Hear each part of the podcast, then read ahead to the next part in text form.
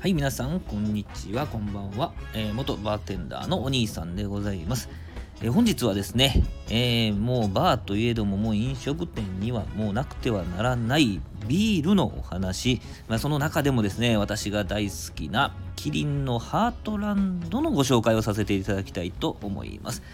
えー、ご存知の方もね、おられるかもしれませんが、エメラルドグリーンのね、ボトルがなんとも印象的なボトルでございます。えー、これがハートランドですね。ハートランドというのはもともとあの、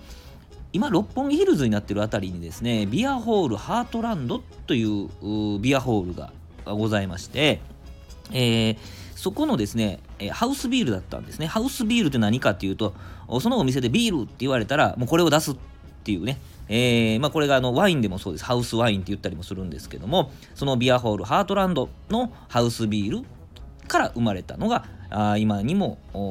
利用されているねハートランドでございます。でこれはですねもうあの麦芽とですねホップと水ともう本当に100%この3つでできているところが特徴でして、えー、にもかかわらずバランスの良いビールなんですよね。えー、綺麗だけでもないししっかりとしたコクもあるし飲みやすい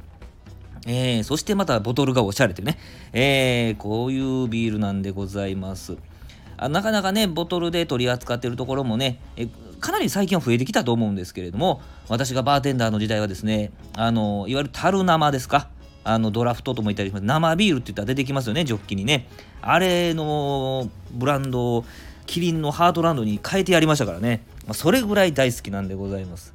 はい。まあ、その頃からねずっとハートランド飲ませていただいているんですけれどもあのー、